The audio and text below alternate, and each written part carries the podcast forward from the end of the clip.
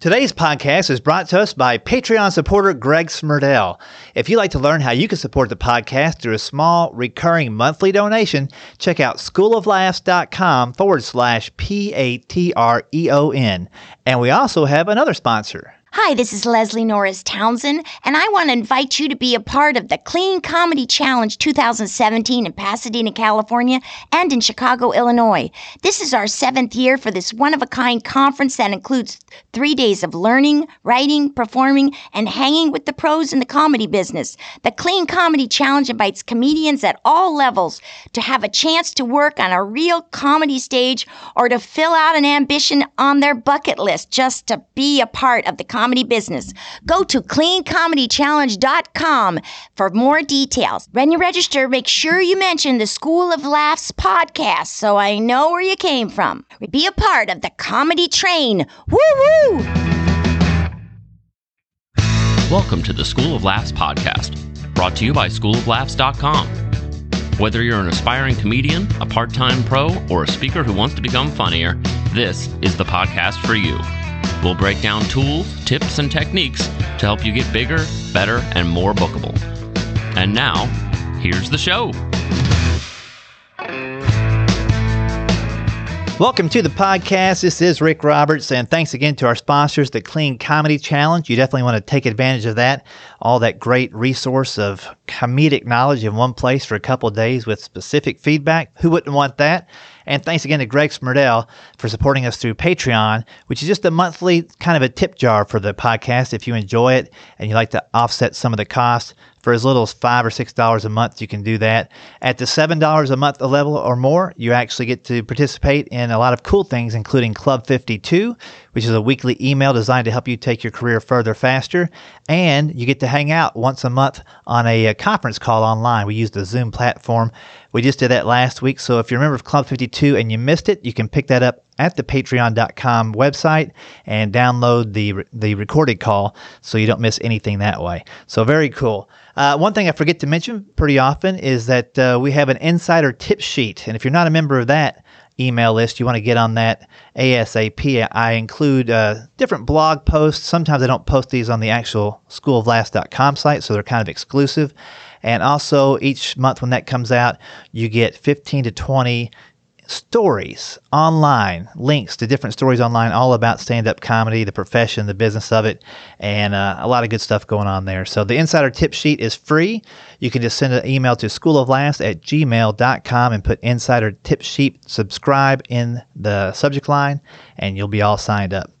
Hey, today we've got a great podcast episode with a couple of my current students. Actually, we just wrapped up the writing class last week, and a couple guys stuck around afterwards, uh, picked my brain. They're just beginning comedy, very first steps of comedy, and they asked some great questions. And I thought, you know what? When they're asking questions, these may be questions you're asking yourself too, and you wish you had somebody to answer them. Well, I answered them, gave my take anyway, and we're going to cover that here in a second. All kinds of great questions these two guys gave me. Uh, it's Jason Paget and Clark Davis, and they asked me specifically about tips for developing characters in your set, uh, especially when they're real people, maybe your family members. How far do you go with the descriptions and the honesty of it? How much room do you have to exaggerate? We talk about how much new jokes you should put, or how many new jokes you should put in your set each week, and when you should think about setting them to the side. I talk about the benefit of just getting down a three to five minute set initially and working on that as a first timer's goal. Uh, all kinds of great stuff. What to do when you have a bad set, what the good thing about a bad set is, uh, why new jokes sometimes get the biggest laughs, and how to find success in the struggle of stand up comedy. All that, plus a good goal for your first year in stand up coming up right now. Let's get to the interview with Jason Paget and Clark Davis, two of my current School of Laughs students. Welcome back to the School of Laughs podcast. Rick Roberts here. Today I'm with a couple of students after a writing class, and uh, they had a few questions. I thought, hey, if I'm going to answer them for them, probably somebody else out there has the same question. So we'll jump right into it. First off, tell us your name, a little bit about yourself, maybe why you took the class, and then the question. My name is Jason Paget, and I took the class because I'm interested in pursuing stand up comedy, see what's going to happen with it. Uh, I've always been interested in it, and so I decided to. I found your class online, so I was like, "Hey, I'm moving to Nashville, so let me just go ahead and take it." Oh, cool. So that's what happened with that one. Good deal. Good deal. And what's what's on the back of your mind right now after going through the writing class and Well- getting a little little into it? Yeah, uh, I feel like I feel like my writing is going to be a lot of like character bases about people in my life. Like w- for one, my dad is going to be a huge part of it, just because he's a character in himself. Uh, and I just want to know, like, when I go to develop the characters, like what what kind of things do I pull from and emphasize? Like for one thing, he has this really bad twitching thing he does all the time. Like he's always twitching, Uh huh. and so he's almost got like body Tourette's. So it's like, but it's it's just it's just funny how he does it. And so I just want to know like how do you build a strong character by taking those uh I guess character flaws that they have. Yeah, have. different ticks and things they have Yeah. that make them who they are.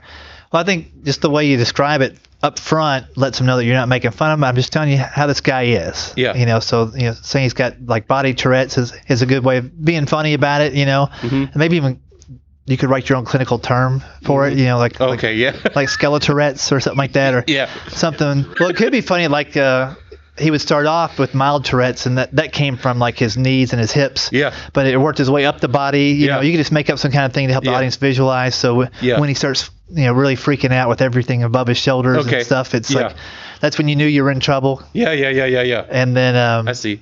Yeah, and I would just really, and then give some examples of the different levels. So you could, Okay. there's another three jokes you can write right there. Is like, you know, so when it was mild, it would start from down here. Something like this would happen. but Yeah. Then you escalate it a little bit. Okay. Uh, and then you might say too, like, I mean, just put yourself.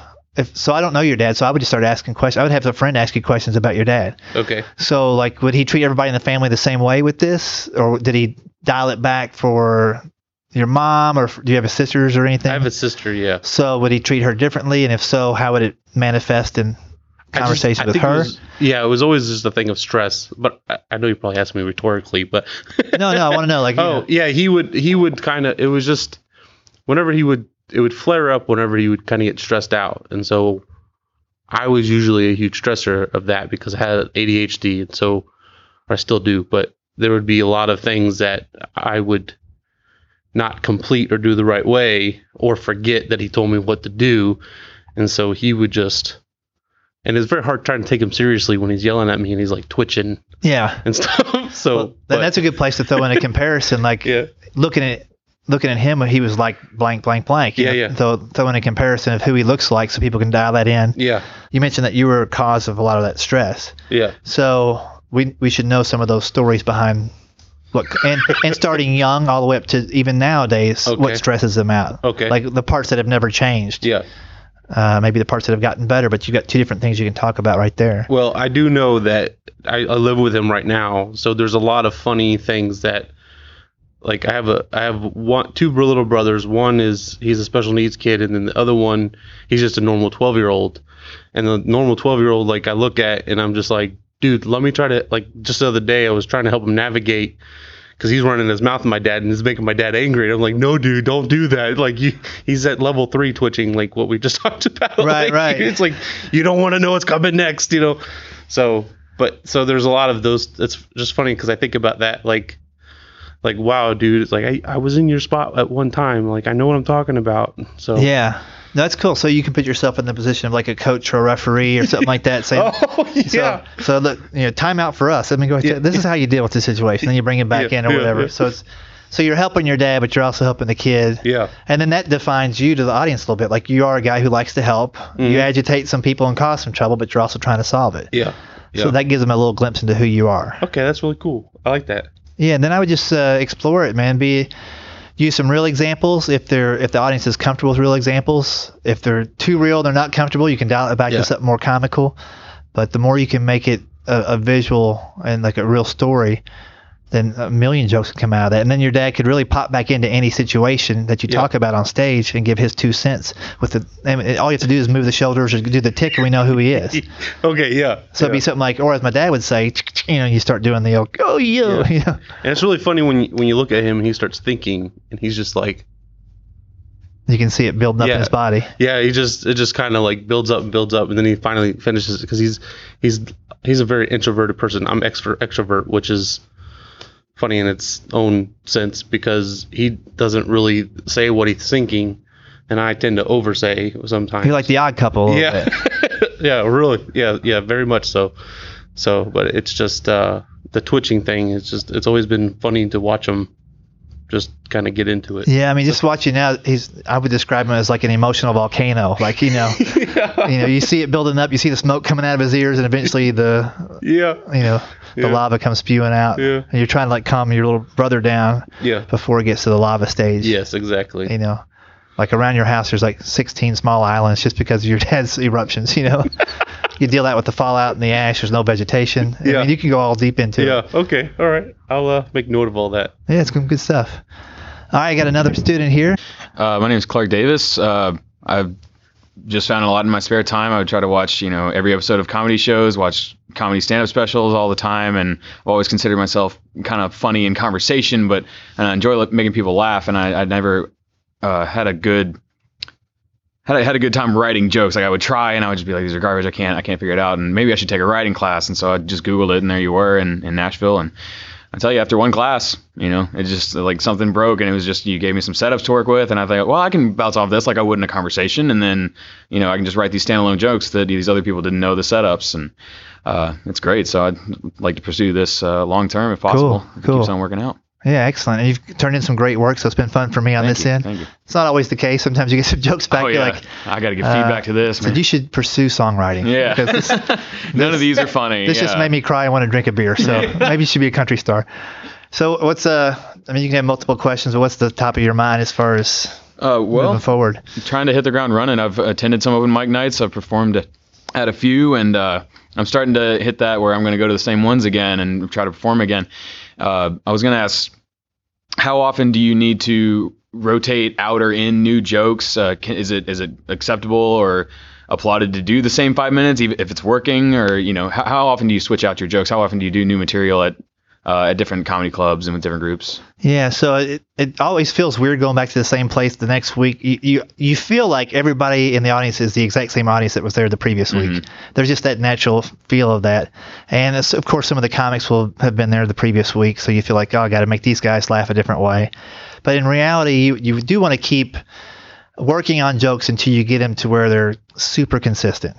And if you can make them consistently get laughs, even with people who have seen the jokes before, you know you've got a really strong bit going there. Sure. So the first thing I would think about is just like, you know, is this is this joke the best it can be now? And if it is, maybe you, you set that aside and work something else in there to kind of keep it fresh for you and for the audience. Um, and also identifying those jokes that are working for maybe the the first time you step into a new open mic, you want to bring those tried and true jokes back to kind of establish that you're funny at that particular venue in front of those because there'll be some comics that don't cross pollinate all the different open mics here in town. So you take the best stuff from the previous and you work it into the new club or the new open mic. Uh, in the business class, I talk specifically about when you get your first chance to go to the comedy club to Zanies and get on stage. I would I would wait till you feel like you're way over ready, you know, and then you go in there with your tried and true stuff that's worked the past six eight months, solid, solid, solid. So when you go in there and you hit the ball out of the park doing a three or four minute set, and they have you come back, then you can show them a different three or four minute set because you've got some time developed. If you come back in a few weeks and do the exact same set at the club, it's not going to be a horrible thing, uh, as long as it gets a good reaction the second time. Sure. But it's always nice to show them a little something different every time. So subconsciously, they're thinking, "Oh, this guy's been here three times this year. He's done a different five minutes every time. He could probably MC. I've seen 15 different minutes that's, that works." So it's it's, but you don't get that right off the bat. You have to get those tight in the open mic. So I would, I'd be working on three to five minute sets constantly until you got it tight, and then that's the one chunk that you can put into your A room set. Your, you know, when you go to a comedy club or do an open mic at one. Sure. Um, other than that, you know, and I would long term want to keep working in new material. There's always going to be material in your set that's not as strong as the other, and you know it. And sometimes on a good night, all, everything's going to work, and then on the on the really really hard nights, only your best jokes will work.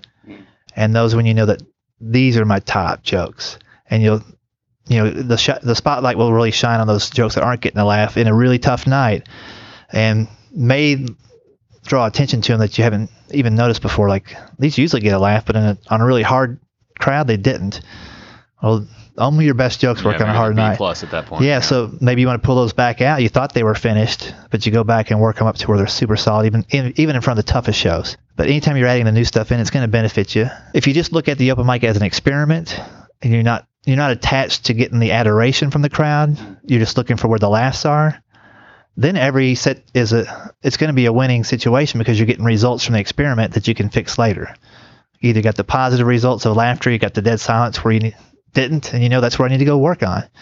So if you're if you're paying attention to it just from that, it really takes all the pressure off of being the favorite comic that night, which is a, the thing we all gravitate to when we first Oh, yeah. start. Yeah. I did. I mean, I wanted to be the funniest guy every time I went up, so I but, so I held on to my best jokes for too long. Mm. I should have been way more willing early on to go up there and just fail miserably, but try out a big chunk of stuff at a time. So. Yeah, so even, now for me, I, there's some places I go where they'll give me 20 minutes, Mhm. and it's it's not a comedy club, but it's it's got that expectation of the laughs, and I just go in there and I do two jokes up front that I know are funny. I say, okay, I'm I'm an open micer just like everybody else here. These are new jokes, so Mhm. let the expectations lie right there, and let's let's find out are they funny or not. Yeah, and the, I guess the the tried and true jokes can be kind of the litmus test of the room because, like you said, if you have a really dead room and you do your best joke and it's like, uh huh, then you know you can tell a new joke and it might still be good, but nobody really responded. But if they laugh a whole lot at the beginning, you're like, okay, this should be a pretty sensitive response. Yeah, and on the same lines, uh, you do want to do jokes enough to where you know what the average response is. You might do it one night and it kills, and you think, okay, put it in the good notebook. It's you know this is tried and true, but it was just magic that night, or Mhm. the crowd was super easy that night.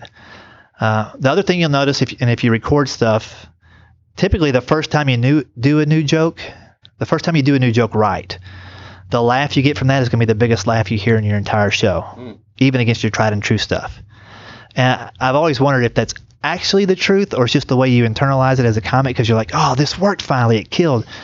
But a lot of times it's because you delivered it, you really want it to work, so you're delivering it the way it should work, and you really focused on it, and it stands out.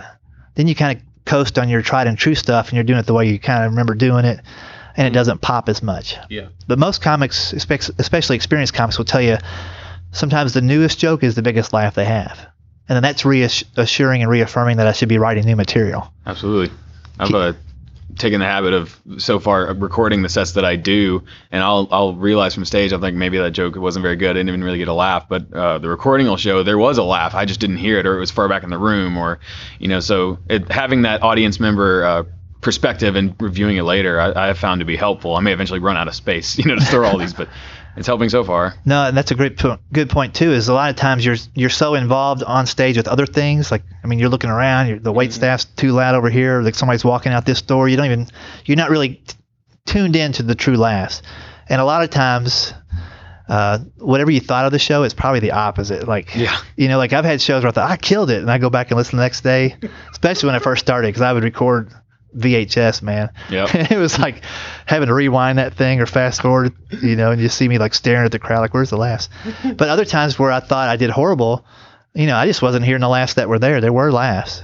And uh, sometimes the room's not set up to where you hear them very well. So uh, those recordings are priceless. And Yeah. lucky for me, my there's no device in my house that will play my beginning my beginning recordings. I've still got some- die in a graveyard I've got a shoebox full of actual cassettes, and I'm like, I know those are gonna be brutal, but one, one day I'm gonna bust them out and listen to them again. find some, maybe find some uh, grade A jokes that you've forgotten about You know what? That I'm gonna I'm gonna put this out there and. I'm gonna do one podcast where I bring out some really old tapes There you go. and uh, don't preview them just, no, just, just pull 'em. them out, play them, and react to them. And because because I started from nothing too, just like you guys are doing right here, starting from the very beginning. And uh, without the brutal times, there's no good times, you know. And Yeah. it's uh, you know, every every success you have is because of some struggle.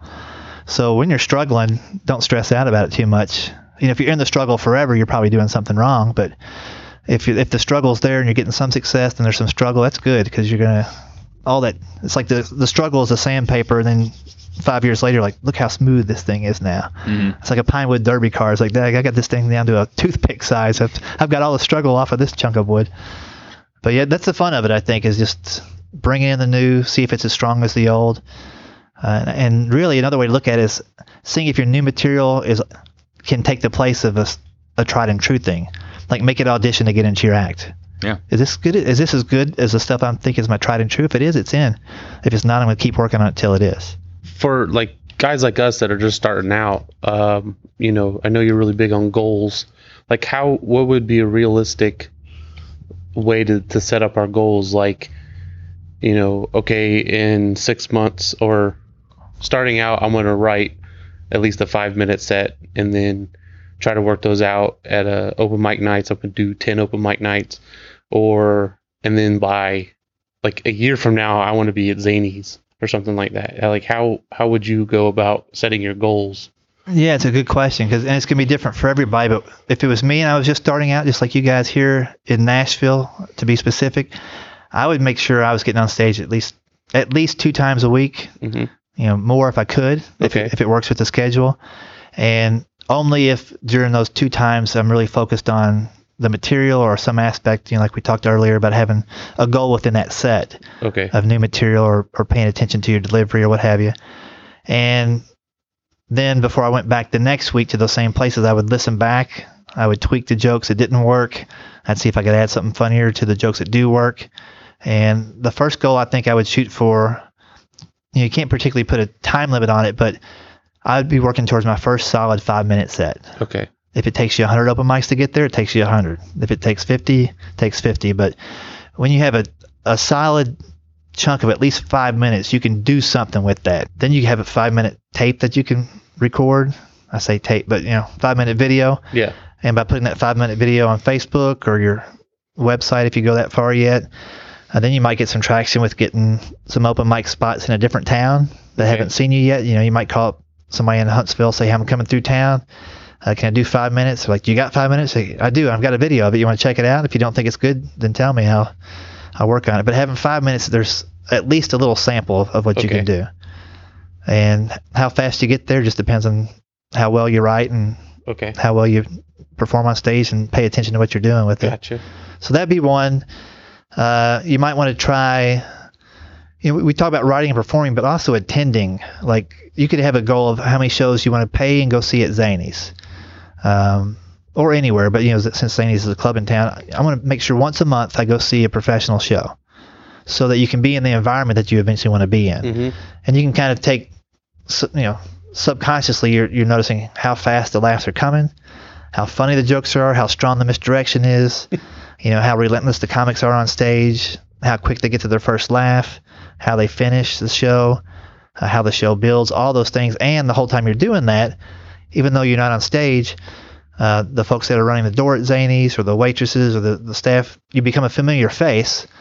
You don't have to tell them you're doing comedy yet. Mm. But when you finally get your five or seven minutes that's killing everywhere you go at these open mics and you think you're ready for Zanies, Gotcha. then when you pop in or you sign up or you know you get your stage time, you're not a total stranger. And they're like, oh, we've seen this dude before. And if you do well, they're gonna be pulling for you. So, Right.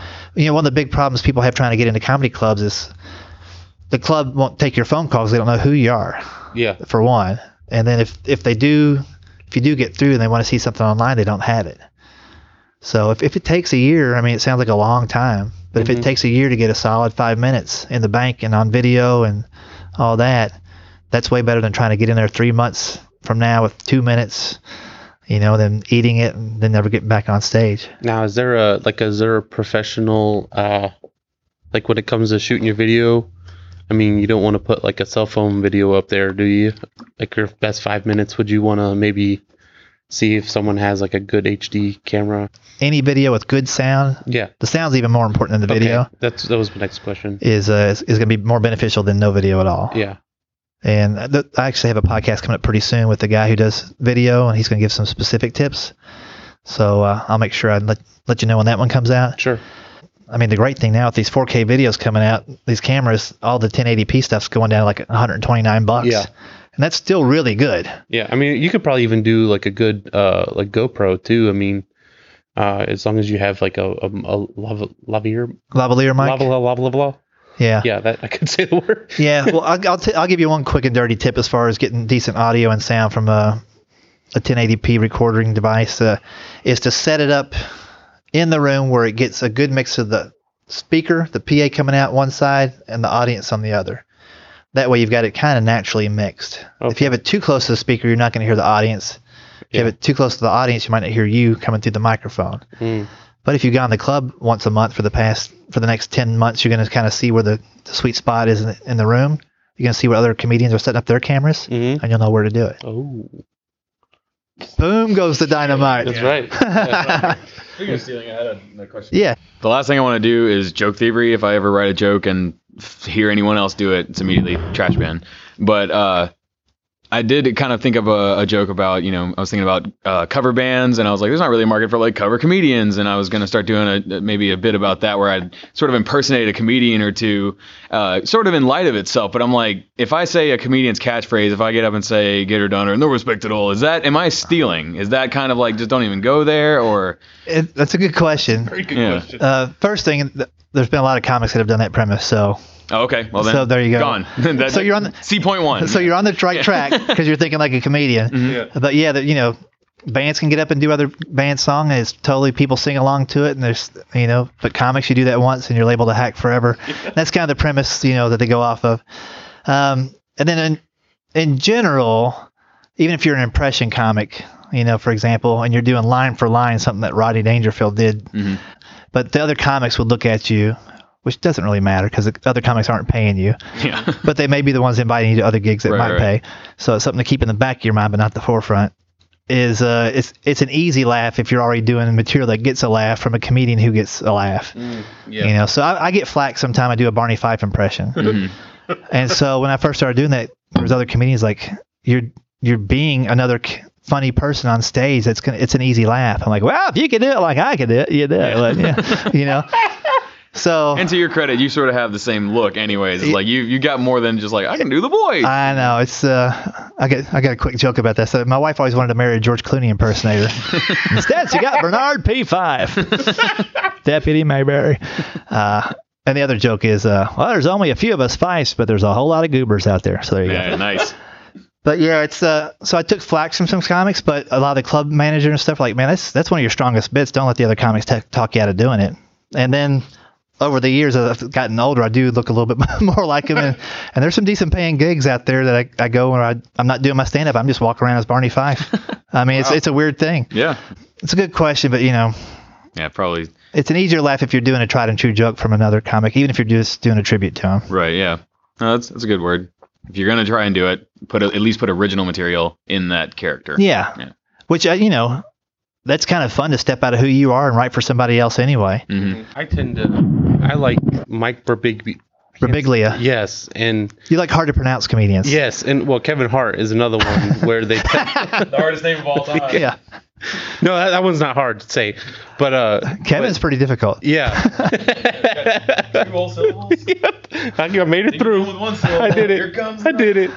Um, but no, like the way they tell their jokes is there's very story oriented, and that's the style that I would love to get into because I like to. I mean, I, I wrote down a ton of stuff that happened to me as a kid and as a as a as in college, and then even as an adult that I know that I- when I was in this situation, it was like it was miserable, but it was funny. hmm So it's just like I want to bring that to the stage. and I want to bring that as like introduce these people to these characters in my life that you know have developed me to be who I am and the situations that have developed me to be who I am.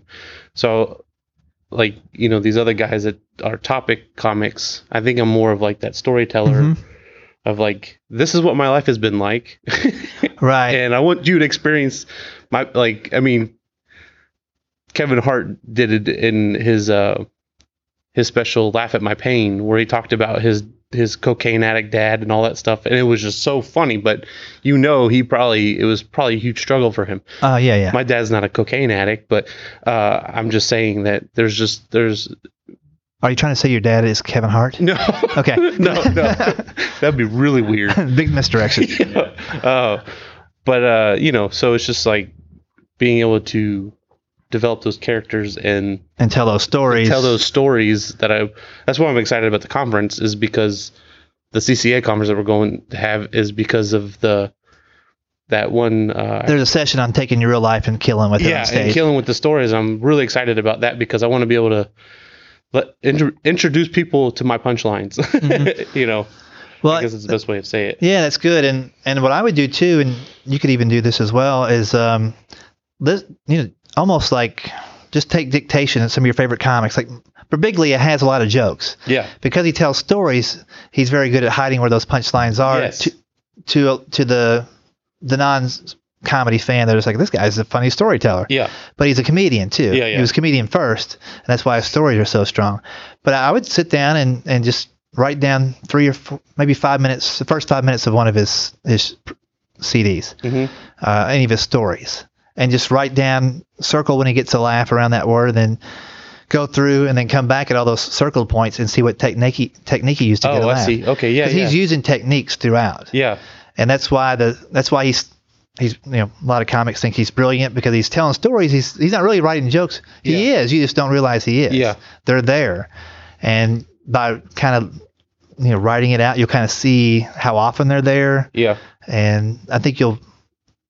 It, should have some light bulb moments for you as far as telling your own stories. Like, Yeah. okay, if I want to be at least as funny as Mike Birbiglia as far as laughs per minute, Mm-hmm. you know all the other things are variables, but at least laughs per minute wise, I need at least every three sentences have a twist or a turn or a laugh, and I you'll see that, how yeah. you'll see how fast he's getting to him, and that's that'd be a great goal to, to strive for as, as often as he is. Yeah. And if your stories are as interesting as his and all those other things, then everything else will come along with it. But you know, I always it might be good to do actually in this class next time I teach it is put up a comic everybody assumes is just a storyteller Yeah. and just show well this is this technique we just talked about Yeah. and just show like Well, now that you're now that you're saying that, I'm, I'm kind of thinking of some of the jokes that he talks about, like the one where he talks about the scrambler and the hiring the the 16 year old pothead to to yeah run the it. fair Yeah, and uh, that's misdirection because you you're thinking like, you know, I'm gonna hire someone who's really well uh, qualified to run this route, Right. but no, we're gonna yeah we're the gonna- qualifications are just can you show up Yeah, yeah, well i just listened to uh, on I had satellite radio on the rental car last week and they were doing the story about his first kiss like at the school yes, dance or whatever That's my favorite. What? and he does a great job at um, telling the story, putting the jokes in, and Yeah. then kind of doing a, an aside, like you know, t- explaining more about the moment, Mhm. and then coming back to the moment, and then moving he, on to the he next. builds that tension and you know and you're you're kind of waiting and then he brings in another story to kind of like uh fill you in on backstory but Right. you're still waiting to hear what happened with the kiss or whatever you know Yeah. the, the the the beginning of the almost the climax of a story and then yeah, and he's he's if you, I guess if you broke down some of these more recent uh, specials he's had, and he's he's almost writing more like it's a a show Yes. as opposed to a joke or a Yeah, yeah, comedy yeah. set. So he has all those moments and those different storylines that, that crisscross and collide and come back around. yeah And so that's another thing you can do is you know pick up a, a screenwriting book and just look at some of the tactics they use Mm-hmm. and apply those to your stand up because that's all structure. It's all going to be a good backbone of your show. i mean i'm not gonna lie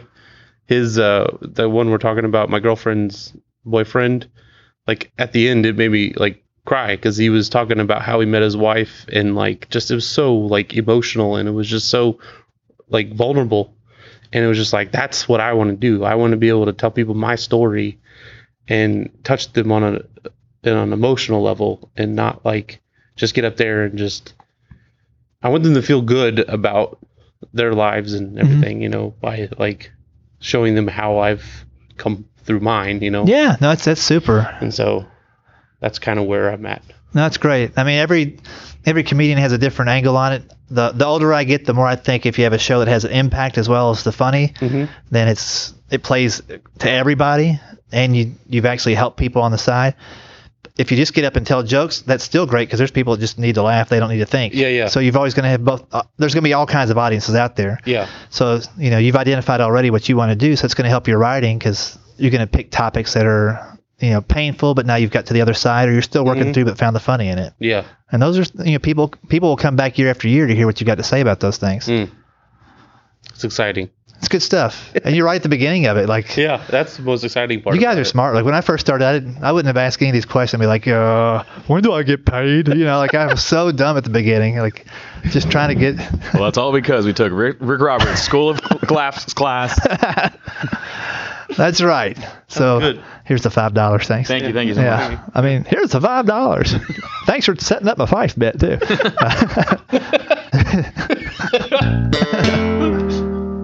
I hope you enjoyed that podcast. A lot of fun talking to those two guys. Man, I just I admire the insightfulness they have at this stage of the game where I'm talking about barely have done two or three open mics. I mean, that's such good insight they have. They want to do things the right way. And uh, it's a journey. There's going to be a lot of bumps on the way. But when you ask questions like they do, man, some of those bumps aren't nearly as bad and severe, and you don't get whiplash. So, kudos to both Clark, Dave, Clark Davis and Jason Paget for those great questions. I had a good time talking to them. And uh, I guess now let me give you a couple of things that I want you to know about. Uh, one is the upcoming Christian Comedy Association conference. You heard about the Clean Comedy Challenge. You'll hear about that again here in a second. But the Christian Comedy Association is a group of uh, Christian comics, just what it sounds like. And we gather together once a year in uh, this year we happen to be in Mount Juliet, Tennessee, right outside of Nashville, where I live. And for a couple of days, we're going long and hard looking at the, the realities of doing clean comedy, Christian comedy, how to get booked more often. We talk about the business processes. We talk about you know getting your Facebook following going. Uh, all kinds of great stuff, how to write from your real life and turn it into stuff that kills on stage.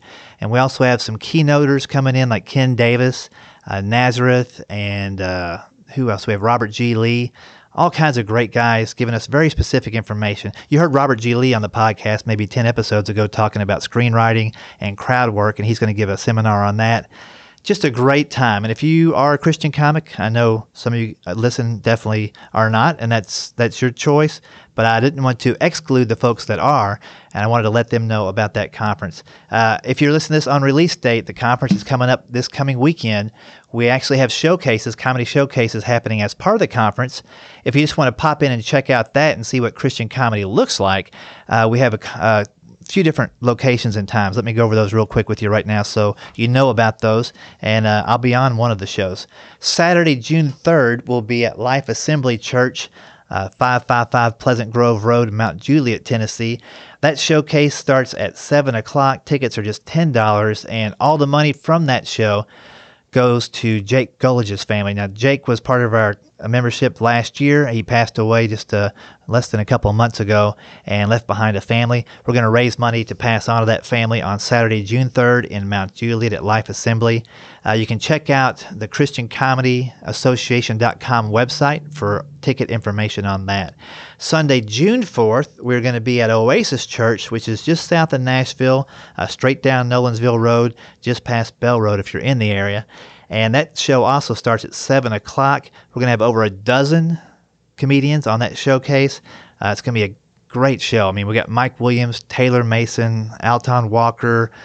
I mean, just I could go on and on, and I and I will until I look around and see where my promo is.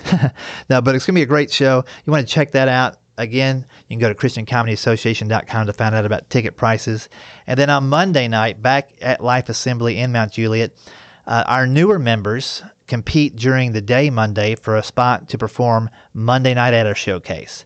Again, that's open to the public. You don't have to attend the entire conference to have tickets to that. But if you do attend the entire conference, you have tickets to all these showcases. All that can be found at ChristianComedyAssociation.com. If you have questions about that, you can shoot me an email, schooloflaughs at gmail.com, and I'll fill you in on all that good stuff. If you are interested in attending the conference, uh, shoot me an email at a different email address, Christian Comedy Association at gmail.com, and I'll make sure you get the info quickly so you can make a decision on whether you want to attend this year or not. What else can I tell you, folks? It's been a, uh, a fun uh, spring. Summer is right around the corner, and one of my goals for this summer is to close out some iTunes reviews. I need to get to 100. We're sitting at 97. I would like to read one right now from uh, Preacher Comic, came in on May 25th. Says Rick gives multiple insights into the world of comedy, whether he's drawing from his decades of personal experience as a comic or interviewing another comic for their insights. You will hear helpful information when you listen. He is a gracious and authentic interviewer. His humor and kindness are apparent and enjoyable. Give it a listen, or better yet, subscribe. Hey, thank you, Preacher Comic, for leaving that iTunes review. That is review number 97. I need three more to hit that 100 mark. Uh, feel free to jump in there and give me that last two or three reviews, and it'll make my whole summer. Don't forget, sign up for that insider tip sheet, schooloflaughs at gmail.com. And now, one last word from one of our sponsors. Hi, this is Leslie Norris Townsend, and I'm here to invite you to be a part of the Clean Comedy Challenge 2017 in Pasadena, California, and in Chicago, Illinois. This is our seventh year for this one of a kind conference that includes three days of learning, writing, performing, and hanging with the pros in the comedy business. The Clean Comedy Challenge invites comedians of all levels for a chance to work on a real comedy stage with an added church venue at each location. Past attendees include Johnny W., Claiborne Cox, Marty Simpson, Andy Benango, Mike Paramore, Charlene May, and Todd Justice. So if you work clean or just want to work clean, go to www.cleancomedychallenge.com. When you register, make sure you mention the School of Laughs podcast so I know where you came from. Remember, there's no auditioning, limited space, early fee before May 1st. Come on, get on board the cleancomedychallenge.com train. Woo! Thanks for listening to the School of Laughs podcast. If you'd like to hear more School of Laughs podcasts, you can find them on iTunes and Stitcher.com. And don't forget to subscribe and leave a review. For information on upcoming live and online classes, visit schooloflaughs.com. Until next time, stay tuned, stay focused, and stay funny.